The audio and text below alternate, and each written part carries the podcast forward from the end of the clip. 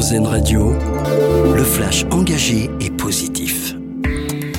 Bonjour, bonjour à tous. C'est l'un des objectifs du gouvernement pour cette semaine de rentrée scolaire, lutter contre le harcèlement à l'école.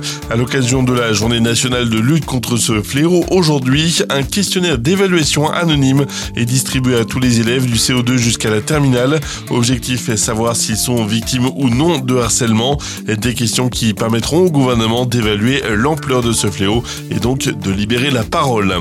À la une également cette conférence humanitaire pour la population de Gaza à Paris. Elle est organisée aujourd'hui sous la présidence d'Emmanuel Macron. Le but est d'améliorer l'accès à l'aide à la population un mois après le début de la guerre entre le Hamas et Israël. La France va également augmenter sa contribution financière pour l'aide humanitaire sur place. Il devrait aussi être question dans cette conférence de l'appui médical sur le terrain.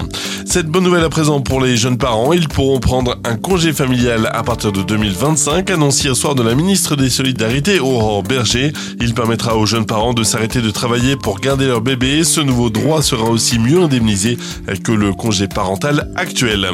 Le 7e art va pouvoir reprendre ses droits à Hollywood après de longs mois de négociations. Un accord a été trouvé entre les acteurs et les studios. Les comédiens étaient en grève depuis près de 120 jours pour réclamer une meilleure rémunération et un meilleur encadrement du streaming et de l'intelligence artificielle. L'industrie du cinéma et des séries va donc pouvoir se relancer pleinement. Et puis pour finir, une auto-école solidaire, adaptée au handicap et gratuite, c'est notre dossier solution et une idée très innovante de la mission locale de Célesta dans le Bas-Rhin. Elle propose aux jeunes souffrant de handicap d'apprendre gratuitement à conduire et avec une méthode adaptée à eux. Ça s'adresse en particulier au handicap d'ordre cognitif ou neurodéveloppemental. Une initiative financée en partie par l'État et l'autre par la mission locale. Dossier à retrouver sur rzn.fr. Voilà pour l'essentiel de l'actu. Très bonne matinée à vous à l'écoute d'Erzen Radio. C'était le Flash Info engagé et positif sur RZN Radio.